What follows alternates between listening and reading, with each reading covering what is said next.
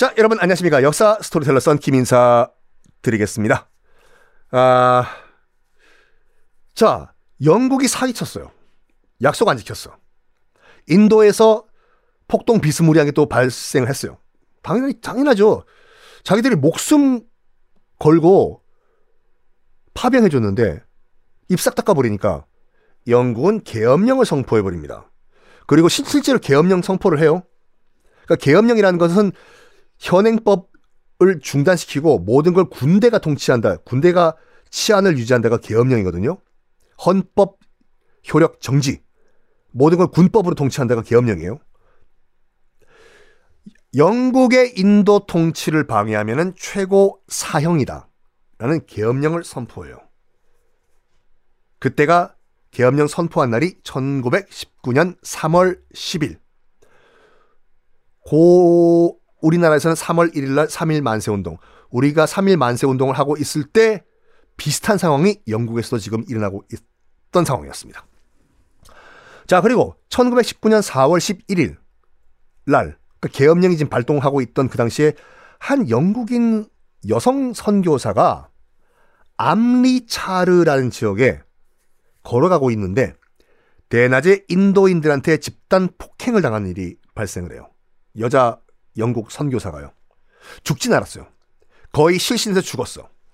그래서 인도 이 폭행범들은 죽은 줄 알고 그냥 갔어요. 길바닥에. 근데 착한 인도인들이 여, 자가 죽어가니까 데려와서 치료를 해준 거예요. 정신이 돌아오고. 그래가지고 영국군, 영국군 기지에 보내줬어요. 가서 잘 사시라고. 당연히 이 소식이 영국군 내부에 돌았죠. 영국군 격분합니다. 뭐?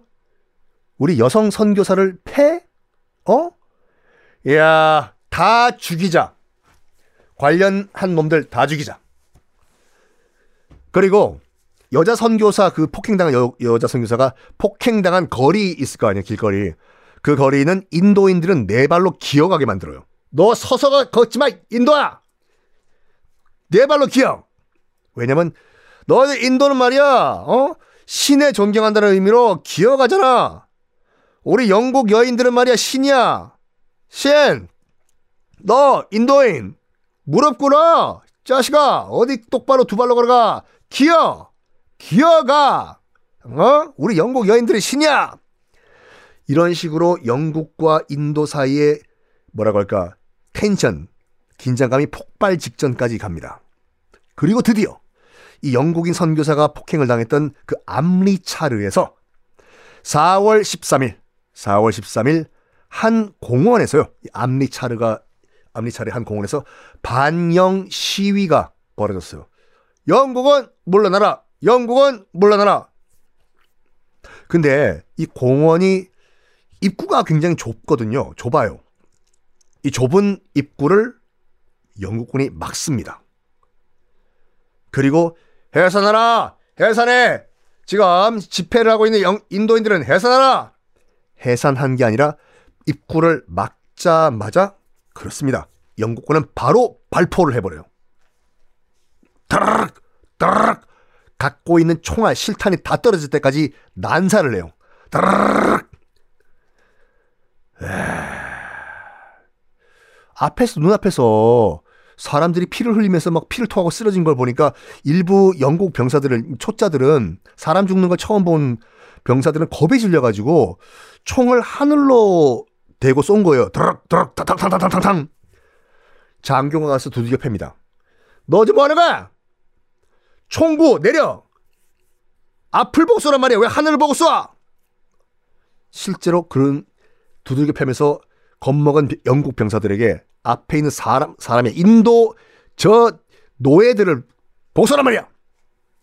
갑자기 총알이 난사가 날라오니까 아수라장이 됐겠죠. 지금 이 시위 현장은 공원의 우물 지금도 보존돼 있거든요. 공원에 이제 우물이 하나 있는데 다들 뛰어 들어간 거예요. 그 안으로 총알 피하려고. 나중에 이제 그 안에서 시신을 건져 보니까 총 129의 시신이 나왔어요. 그 조그만 우물 안에서 서로 서로 우물 안으로 뛰어들다 보니까 다 깔려 죽어서 압살을 당한 거예요. 영국 정부 발표에 따르면 380명이 총에 맞아 죽고 1200명이 부상을 당했다라고 영국은 발표를 합니다. 그건 영국 측 발표고 인도 측에서 발표는 1000명 넘게 총 맞고 죽었다라고 발표를 해요. 이게 어, 영국 식민지로서의 인도 역사 가운데서 최악의 참사 중에 하나입니다. 참 어떻게 보면 이 역사가 똑같이 흘러간다는 것이 이게 어 1919년 4월 11일이잖아요. 아 4월 13일이잖아요. 지금 이 참사가 일어난 것이 거의 같은 시간에 같은 시간에 우리 땅에서는요. 3.1운동 보복을 한다고 해서 수원 제암리이라고 있거든요. 지금 아마 경기도 화성실 거예요. 어, 수원 제암리의 3.1운동 보복이라고 교회에, 교회에 남자들, 일본군들이 남자들을 다 몰아넣고 제암리 교회, 교회, 어, 교회 문을 걸어 잠그고 교회에 총을 난사해서 다 죽여버려. 그리고 살아나오면은 또 난사하고, 그리고 끝까지 불까지 질러버려. 그래서 교회에 갇혀 있던 수원 제암리 우리 백성들은 다 불타 죽고 총에 맞아 죽습니다. 똑같은 시기예요.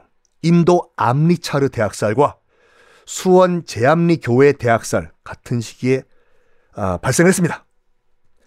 이게요, 우리가 꼭 기억해야 될 그런 뭐, 이, 뭐, 독립운동가들도 있지만, 프랭크 스코필드 박사라고 있거든요. 영국 태생 캐나다 선교사인데,